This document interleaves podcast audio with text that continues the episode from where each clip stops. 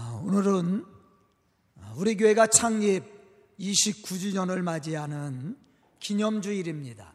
이 예배를 통해서 우리가 하나님 앞에 영광을 돌리고 또 하나님이 우리에게 주신 은혜를 가지고 우리에게 맡겨진 또 사명들을 감당해 나가는 그러한 믿음의 우리 성도들이 다 될 수 있기를 주의 이름으로 축복합니다. 자, 이러한 시점에서 우리는 하나님께서 우리 서강교회를 세우시고 성도된 우리를 교회로 불러주신 목적이 무엇인지를 생각해 봐야 됩니다. 하나님이 교회를 세우시고 성도된 우리를 교회로 부르실 때는 부르심의 분명한 목적과 이유가 있었다라는 것을 우리는 생각해야 됩니다. 제가 6월 23일 날 에베소서 4장 7절로부터 12절에 있는 말씀을 가지고 설교를 했습니다. 그 설교 제목은 하나님이 우리에게 은사를 주신 목적이었습니다. 에베소 4장 12절에 보면 이렇게 말씀하고 있습니다. 이는 성도를 온전하게 하며 봉사에 일을 하게 하며 그리스도의 몸을 세우려 함이니라. 즉 하나님이 우리에게 그리스의 선물의 분량대로 은혜와 은사를 주신 이유는 그리스도의 몸된 교회를 세우려 하려는 데 있었다라는 것이죠. 그럼 그리스도의 몸된 교회를 어떻게 우리가 세워나갈 수 있을까? 그것은 예수님께서 마지막 승천하시기 전에 제자들에게 명령하셨던 말씀을 우리가 기억하면 됩니다. 땅 끝까지 이르러 내 증인이 되라고 예수님은 말씀을 했어요. 여기서 우리는 하나님의 교회를 세우시고 우리를 부르신 그 최고의 목적을 발견할 수가 있습니다. 그것은 복음적인 교회로 하나님의 살아계심과 구원하심과 섭리하심과 축복하심을 전하는 일입니다. 만약 교회가 복음의 사명을 감당하지 않고 그저 외적인 몸만 불리고 외형만 갖추고 있다면 교회의 가치는 상실한 겁니다. 교회의 가치는 바로 복음에 있습니다. 하나님의 교회를 세우시고 성도된 우리를 불러주신 이유가 바로 여기에 있다라는 것이죠. 교회의 가치는 복음적인 교회로 하나님의 구원을 선포해야 되고 하나님의 살아계심과 축복하심을 체험한 성도들이 예수님의 마음을 품고 예수님이 우리를 섬겨주신 것처럼 우리가 섬김으로 헌신할 때 그 가치가 세워지게 된다라는 것이죠. 베드로전서 2장 9절로부터 10절에 보면 하나님의 택하심을 받은 교회와 성도들이 감당해야 될 신앙의 모습을 우리에게 말씀해 주고 있습니다. 너희는 택하신 족속이요 왕 같은 제사장들이요 거룩한 나라요 그의 소유가 된 백성이니 이는 너희를 어두운 데서 불러내요 그의 기이한 빛에 들어가게 하신 이의 그 아름다운 덕을 선포하게 하려 하심이라 너희가 전에는 백성이 아니었더니 이제는 하나님의 백성이요 전에는 국류를 얻지 못하였더니 이제는 국류를 얻은 자니라 그렇게 말씀을 했어요. 사실 우리는 우리가 하나님의 그 살아계심을 알고 믿기 전에는 죄로 말미암아 영원히 죽을 수밖에 없었던 죄인들이었습니다. 하나님의 국률과 축복하심을 얻을 수 없는 죄인들이었다라는 것이죠. 그러나 우리가 하나님의 은혜로 말미암아 제사함의 은총을 받고 구원을 받게 되었습니다. 영원한 생명과 구원을 얻게 되었다라는 것이죠. 이러한 은혜를 받은 우리가 감당해야 될 사명이 있습니다. 그것은 바로 복음입니다. 교회의 최고의 가치는 복음에 있다라는 거예요. 고린도전서 9장 16절로부터 17절에 보면 바울은 이렇게 고백하고 있습니다. 내가 복음을 전할지라도 자랑할 것이 없으면 부득불 할 일입니다. 복음은 해야 되고 해도 되고 안 해도 되는 것이 아니에요. 당연히 하는 겁니다. 그래서 바울은 내가 복음을 전할지라도 자랑할 것이 없으면 부득불 해야 될 일이라고 고백했다라는 거예요. 만일 복음을 전하지 아니하면 내게 화가 있을 것이니라. 내가 내 자유로 이것을 행하면 상을 얻으려니와 내가 자유로 아니한다 할지라도 나는 사명을 받았노라. 아멘. 교회의 사명이 어디에 있습니까? 복음에 있습니다. 여기서 우리는 우리를 부르신 하나님의 의미가 어디에 있는지, 목적이 어디에 있는지를 발견할 수 있어야 됩니다. 그것은 바로 복음에 있다라는 거예요. 그럼 우리가 어떻게 이 복음을 전할 수 있을까? 첫째는 교회의 가치가 어디에 있는지를 분명히 알아야 됩니다. 우리가 교회의 가치를 알지 못하면 사명 감당할 수가 없어요. 세상에 많은 금은보화들이 있죠. 여러분들이 좋아하는 게 뭡니까? 다이아몬드를 좋아합니까? 금을 좋아합니까? 어떤 보석을 좋아합니까? 저도 좋아해요. 왜 그렇습니까? 그 가치를 알기 때문에 그래요. 그 가치를 알지 못하면 그냥 땅바닥에 굴러당기는 돌에 불과합니다. 그러나 그 가치를 알기 때문에 우리가 귀중히 여기는 거죠. 마찬가지입니다. 교회도. 하나님이 교회를 세우신 우리 가치를 알지 못하면 교회는 하나님을 영화롭게 할 수가 없습니다. 또 우리가 성도로서 그 가치를 세워갈 수 없다라는 것이죠. 교회를 온전히 세워갈 수 있는 사람, 하나님을 영화롭게 할 수 있는 사람은 어떠한 사람이냐? 교회의 가치를 아는 사람입니다. 사실 교회의 가치는 하나님의 거룩함을 얼마나 지니고 있느냐에 있습니다. 교회는 하나님이 임재하시고 살아 역사하시는 거룩한 장소입니다.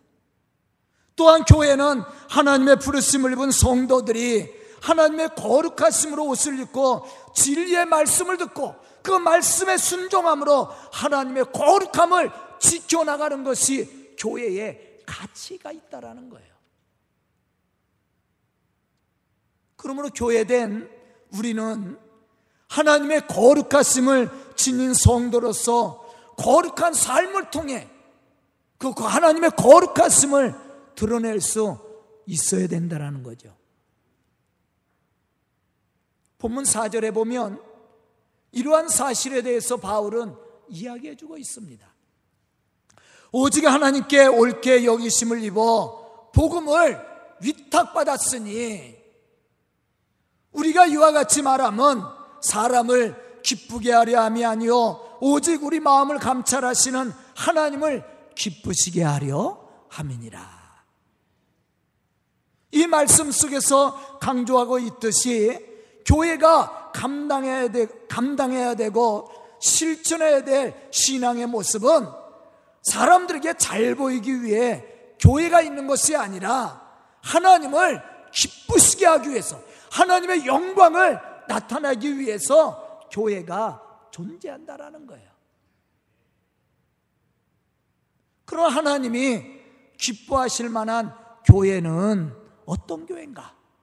그것은 교회를 세우신 하나님의 목적과 가치를 알고 순종하는 복음적인 교회입니다. 오늘 보면 말씀을 보면 바울은 자신이 필리포에서 고난과 능력을 당하였으나 우리 하나님을 심리보 데살로니가에서도 복음을 전했다라고 말하고 있습니다. 여기서 우리는 우리가 어떠한 신앙의 모습을 가질 때 교회의 가치를 세우며 교회가 교회로서 그 복음의 사명을 감당해 나갈 수 있는지를 발견할 수 있어야 됩니다. 그것은 앞에서도 말했듯이 하나님의 거룩하심을 지닌 교회가 될 수 있어야 된다라는 거예요. 바로 그러한 교회로서 헌신하고 봉사할 때 하나님의 교회는 세워질 수 있습니다. 우리 교회 표가 뭐예요? 교회를 교회되게 하는 교회입니다. 교회가 교회가 되려면 먼저 어떠한 교회가 되어야 된다고 그랬습니까? 복음적인 교회예요. 그런 복음적인 교회로서 하나님의 이 거룩한 복음의 역사를 이루어 가려면 우리가 어떠한 신앙의 모습을 가져야 됩니까? 예수님을 닮아가야 됩니다. 하나님의 뜻을 이루어가는 교회가 되어야 됩니다. 만약에 우리가 예수님을 닮고 하나님의 뜻을 바로 알고 그것을 이루어갈 수 있다면 우리 교회는 하나님이 뜻하는 교회, 하나님이 원하는 교회, 하나님이 기뻐하실 만한 그러한 교회로 하나님의 역사를 이루어갈 거라고 저는 믿습니다. 저는 오늘 말씀을 듣는 우리 성도들이 이러한 하나님의 목적과 뜻을 깨닫고 하나님이 교회를 세우신 그 목적에 따라 순종함으로 하나님의 거룩한 교회를 세워가는 그런 믿음의 성도들이 다 될 수 있기를 주의 이름으로 축원합니다. 두 번째는 교회가 존재하는 이유와 가치를 가치가 무엇인지를 우리가 알아야 됩니다. 본문 4절에 보면 이렇게 말씀하고 있습니다. 오직 하나님께 옳게 여기심을 입어 복음을 위탁받았으니 우리가 이와 같이 말하면 사람을 기쁘게 하려 함이 아니요 오직 우리 마음을 감찰하시는 하나님을 기쁘시게 하려 함이니라. 이 말씀 속에서 강조하고 있는 내용이 있습니다. 그것은 하나님의 부르심을 받고 제3과 구원을 받은 우리가 감당해야 될 일이 복음임을 말씀해 주고 있어요. 복음을 위탁했다. 하나님의 교회를 세우신 목적이 바로 거기에 있습니다. 복음의 사명을 감당하기 위해서. 많은 사람들 중에 우리를 서강교회로 불러주신 이유도 거기에 있어요. 복음을 감당하기 위해. 존재 가치입니다.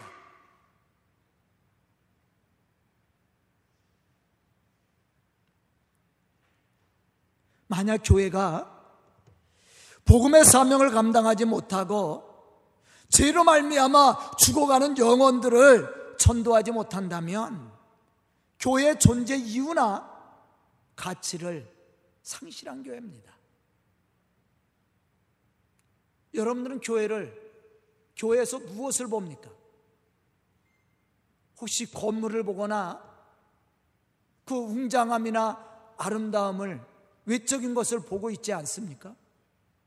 교회의 생명은 복음에 있는 거예요.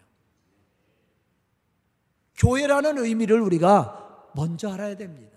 제가 교회에 대한 설교를 수없이 했습니다. 표를 정해놓고. 교회는 건물이 아니에요. 건물을 얘기할 때는 우리가 성전, 예배당 그렇게 얘기하죠. 그러나 교회는 건물이 아닙니다.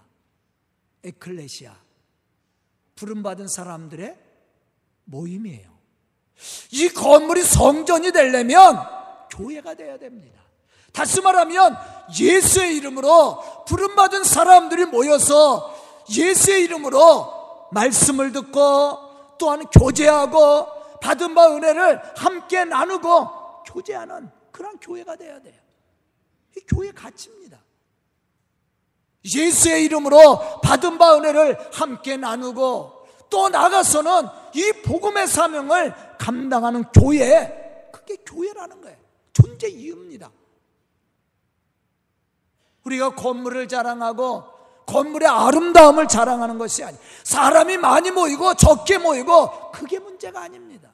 그 교회가 하나님의 이 복음적인 사명을 감당하고 있느냐 모든 성도들이 복음에 대한 열정을 가지고 영원 구원에 헌신하고 있느냐, 그렇지 않느냐에 따라서 그 교회가 존재 가치가 있고 존재 가치가 없고를 결정할 수 있는 거예요.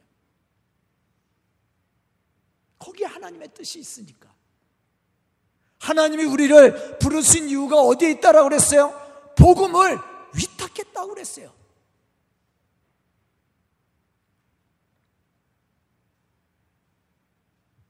하나님은 우리가 예수 그리스도를 통해 받은 그 구원의 기쁨을 우리의 이웃과 함께 나눔으로 복음에 합당한 열매를 맺어 나갈 때 하나님이 기뻐하시고 영광을 받으시는 겁니다. 그럼 우리가 어떠한 신앙의 모습을 가지고 살 때 이와 같이 하나님을 기쁘시게 하는 성도로서 그 복음의 사명을 감당해 나갈 수 있습니까? 베드로전서 2장 12절에 보면 이렇게 말씀하고 있습니다. 너희가 이방인 중에서 행실을 선하게 가져 너희를 악행한다고 비방하는 자들로 하여금 너희 선한 일을 보고 오시는 날에 하나님께 영광을 돌리게 하려 함이니라.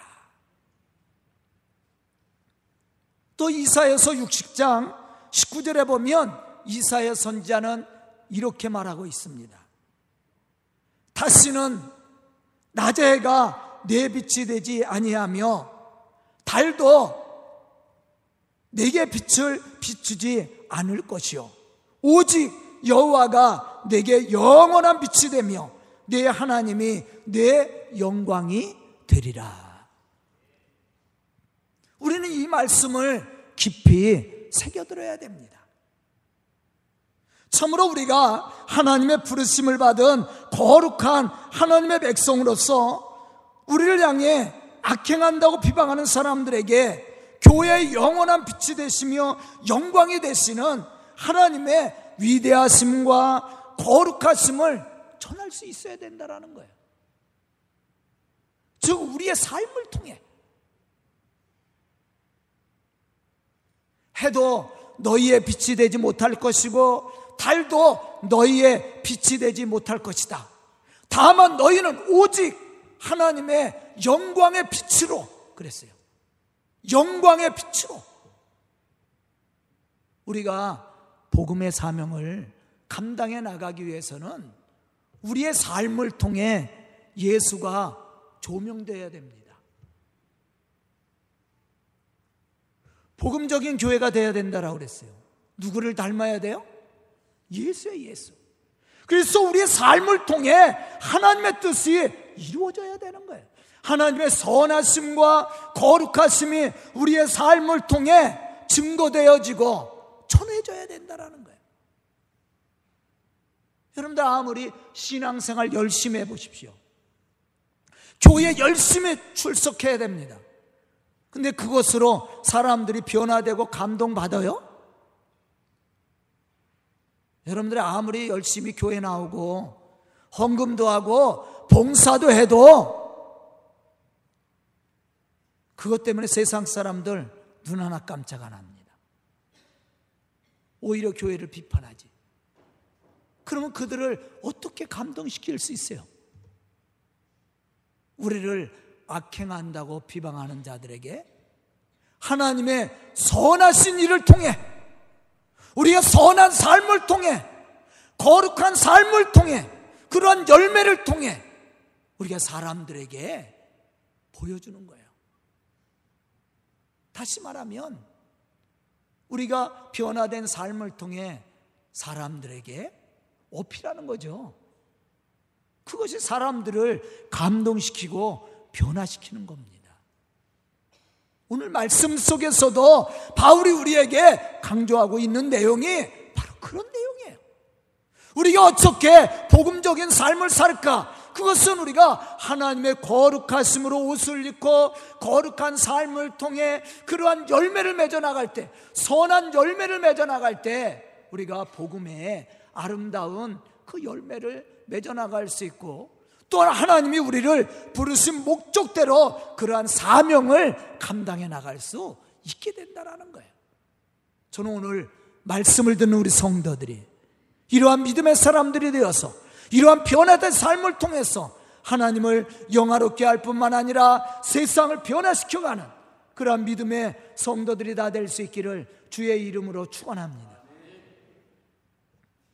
세 번째 우리가 교회의 존재 이유와 가치를 알았다면 이제는 우리가 예수님과 같이 세상을 섬기는 봉사자로서 세상을 변화시켜 가야 됩니다.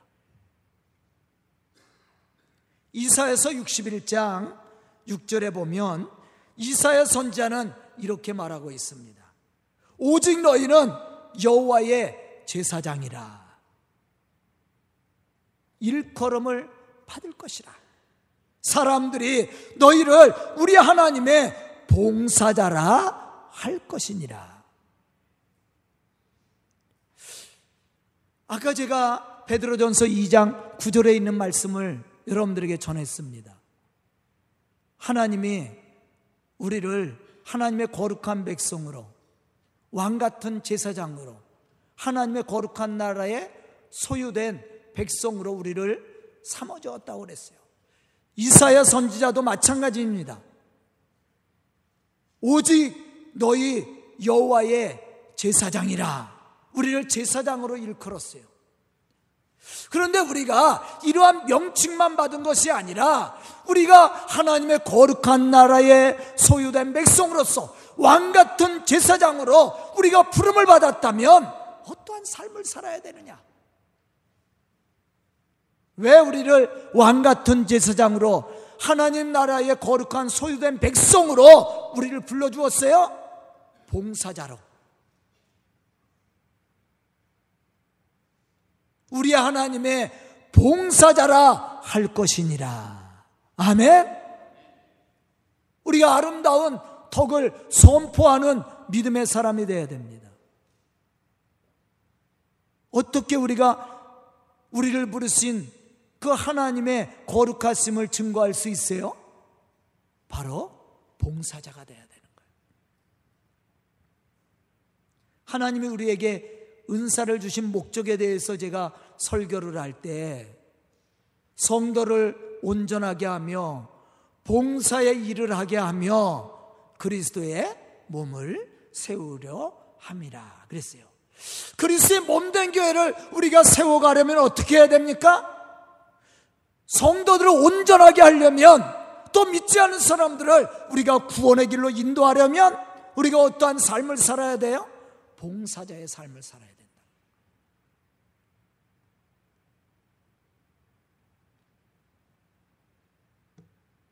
여기에 교회를 세우신 목적과 이유가 있습니다. 우리 교회도 마찬가지예요. 우리 교회가 이렇게 든든히 세워져 갈 수 있었던 것은 많은 봉사자들이 있어요. 말없이 언신하는 사람들. 제가 요즘은 우리 성도들에게 아 이런 때가 됐으니까 이런 것도 하실 분들 준비해서 하세요. 그렇게 생전 요새는 얘기 안 합니다. 알아서들 다 해. 청소도 아유 청소해야죠. 제가 얘기 안 합니다. 알아서 청소하시는 분들이 있어요, 교회. 그러니까 이렇게 저희가 깨끗한 환경에서 예배를 드리죠. 제가 오늘 창립주일이니까 케이크 준비하라고 하지 않았어요. 근데 우리 주연이가 준비해 왔어요.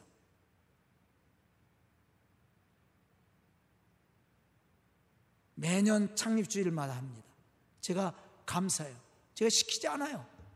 시킨 적도 없습니다. 알아서 하는 거예요. 성탄절이 되면 우리 성도들이 또 케이크로 또 함께 하나님께 영광을 돌리죠. 제가 하라고 안 합니다. 처음엔 시켰어요. 이제는 하라고 하지 않아도 알아서 봉사하는 분들이 있어요. 그 사람들 때문에 교회는 든든히 세워져 가는 겁니다. 말없이 헌신하는 사람들. 오늘도 우리 학생들에게 장학금을 지급하는데 또 장학금으로 헌신하는 분도 있어요. 제가 하라고 하는 적 한 번도 없어요. 그냥 이때가 되면 그냥 합니다. 통장으로 보내와요. 그것도 감사한 일이죠. 이런 헌신자들이 있기 때문에 교회는 교회가 될 수가 있는 거예요. 성가대도 마찬가지잖아요. 교살들도 마찬가지고 우리 SCO도 마찬가지.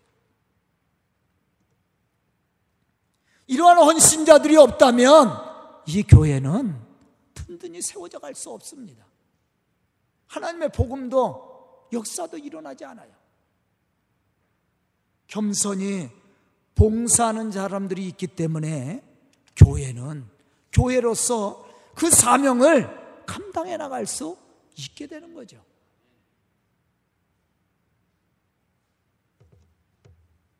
하나님이 우리를 부르신 이유는 복음입니다.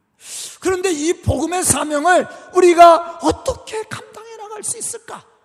그것은 바로 우리가 봉사자가 돼서 복음을 위해서 헌신하고 순종할 때 하나님의 거룩한 역사가 일어나고 또 세상을 변화시키는 이러한 놀라운 일들이 우리 가운데 일어나게 된다라는 겁니다.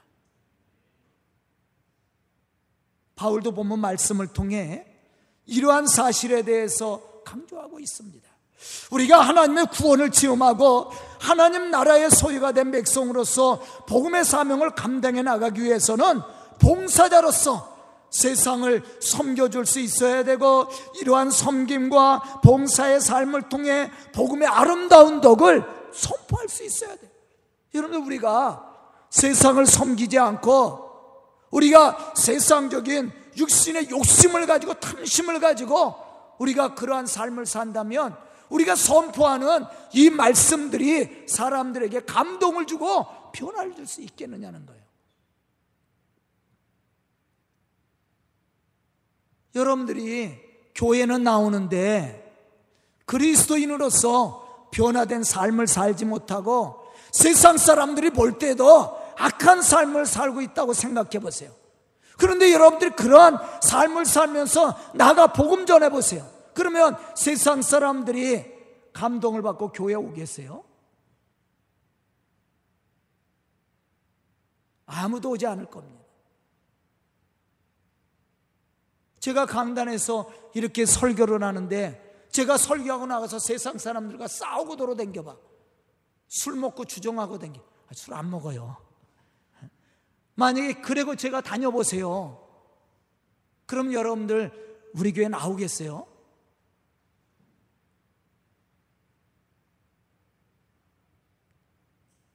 나오지 않을 거예요, 아마. 말씀도 귀에 들어오지 않을 겁니다. 어떻게 우리가 복음의 사명을 감당합니까? 봉사자가 돼야 된다는 거예요. 하나님이 우리에게 복음을 위탁했다라고 그랬어요. 그리고 우리를 왕 같은 제사장으로 하나님의 거룩한 나라에 소유된 백성으로 우리를 불러 주었다라고 그랬어요. 그리고 우리에게 그 복음의 사명을 감당하라고 얘기합니다. 어떻게 감당할 것이냐? 바로 우리의 변화된 삶입니다. 봉사자로서 우리의 이웃을 섬기고 또한 이웃을 위해서 헌신하고 희생해야 돼요. 그래야만 우리가 세상을 변화시켜 나갈 수 있는 거예요. 예수님께서 십자가에 죽으시기까지 우리를 섬겨준 것처럼 우리가 그러한 섬김을 본받아서 헌신할 때 하나님의 거룩한 역사는 이루어지게 되어 있습니다. 본문 2절에 보면 바울은 빌보에서 고난과 능력을 당하였지만 하나님을 심입어 많은 싸움 중에 하나님의 복음을 전하였다라고 고백하고 있습니다.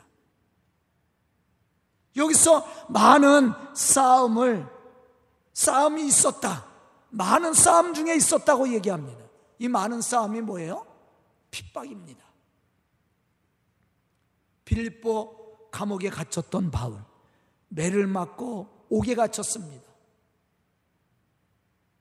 그런데도 그가 그 감옥에서 어떻게 했어요? 찬양하며 기도하며 하나님께 영광을 돌렸어요. 옥문이 열리고 착고가 풀렸습니다. 그런데 도망가지도 않고 오히려 간수장을 위로했습니다. 그랬을 때 그 간수장의 가정을 어떻게 했어요? 구원하는 역사가 일어났죠. 그것을 얘기하는 거예요. 나에게 많은 싸움이 있었다라는 것은 이러한 고난과 핍박이 있었습니다. 매를 맞기도 하고 옥에 갇히기도 하고 또한 굶기도 하고 이러한 많은 어려움이 있었어요. 그럼에도 불구하고 그는 하나님의 힘을 입어서 그 많은 싸움 중에서도 복음을 전했다. 어떻게 복음을 전했어요? 봉사자로서 헌신자로서 그가 자기를 희생하며 핍박하는 자들을 어떻게 했습니까? 사랑하고 용서하고 그들을 섬겨주었어요. 그랬을 때 그를 핍박했던 사람들이 변화됐다라는 거죠. 바울이 어떻게 변화됐어요? 스데반 집사가 순교당할 때 바울이 그 자리에 있었습니다. 핍박하는 자로 있었습니다. 그러나 스데반 집사가 순교당할 때 돌에 맞아 죽을 때 그의 얼굴이 천사와 같았다. 그 모습을 보고 바울의 심령에 심정에 변화가 일어났다라는 거예요. 바울도 똑같이 그러한 삶을 통해 복음을 전했습니다. 우리도 마찬가지예요. 우리가 어떻게 이 복음적인 교회로 하나님의 거룩한 역사를 이루어갈까? 교회의 가치를 세우고 교회 존재 이유를 우리가 증거할 수 있을까? 그것은 복음입니다. 어떻게 복음을 전할 것이냐? 변화된 모습으로 우리가 하나님의 봉사자로서 그 일을 감당할 때 우리가 하나님을 영화롭게 하는 교회가 될 수 있고 세상을 변화시켜가는 교회로서 쓰임을 받을 수 있습니다. 저는 오늘 말씀을 듣는 우리 성도들이 이 창립주의를 통해 더욱더 결단하시고 하나님의 거룩한 역사를 이루어가는 믿음의 성도들과 우리 서강교회가 될 수 있기를 주의 이름으로 축원합니다. 기도드리겠습니다. 은혜로우신 아버지 하나님 감사와 찬송을 드립니다. 말씀을 듣게 해주시고 깨닫는 지혜를 허락하여 주었사오니 참으로 우리 교회가 교회의 가치를 올바로 깨닫고 존재 이유를 바로 알고 주의 거룩한 역사를 이루어가는 복음적인 교회로 쓰임받기에 부족함이 없도록 인도하여 주시옵시고 우리 성도들과 교회를 통해 세상을 변화시켜 나갈 수 있도록 축복하여 주시옵소서 그 주역들이 우리 성도들이 될 수 있도록 축복하여 주시옵소서 예수님의 이름 받들어 축복하며 기도드리옵나이다. 아멘.